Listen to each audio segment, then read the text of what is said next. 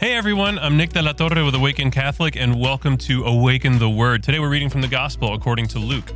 There was a rich man who was dressed in purple and fine linen, and who feasted sumptuously every day. And at his gate lay a poor man named Lazarus, covered with sores, who longed to satisfy his hunger with what fell from the rich man's table. Even the dogs would come and lick his sores. The poor man died and was carried away by the angels to be with Abraham.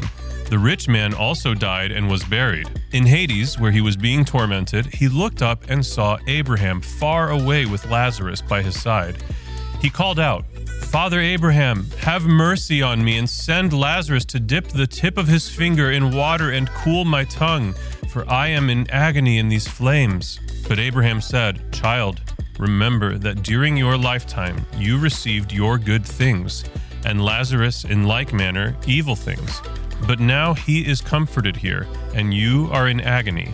Besides all this, between you and us, a great chasm has been fixed, so that those who might want to pass from here to you cannot do so, and no one can cross from there to us.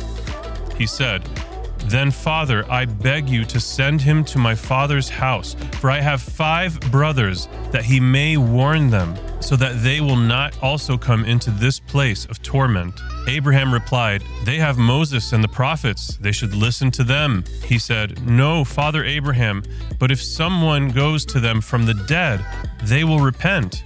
He said to him, If they do not listen to Moses and the prophets, neither will they be convinced, even if someone rises from the dead. Many of us probably most of us struggle on some level with the notion of an immortality complex, the idea that we will never die. Now, obviously, we know we will die intellectually, but in our hearts and in, our minds on a day to day basis, we live as though we will live forever.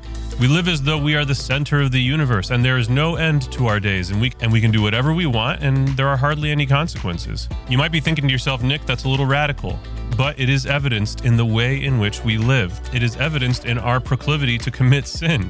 There's a Latin phrase, memento mori, which means remember your death. As Catholics, we remember our death and we live for eternity. This life is not about this life. This life is about heaven. I have been Nick. This has been Awaken the Word. Before you go, I just need you to know that Jesus loves you. Peace.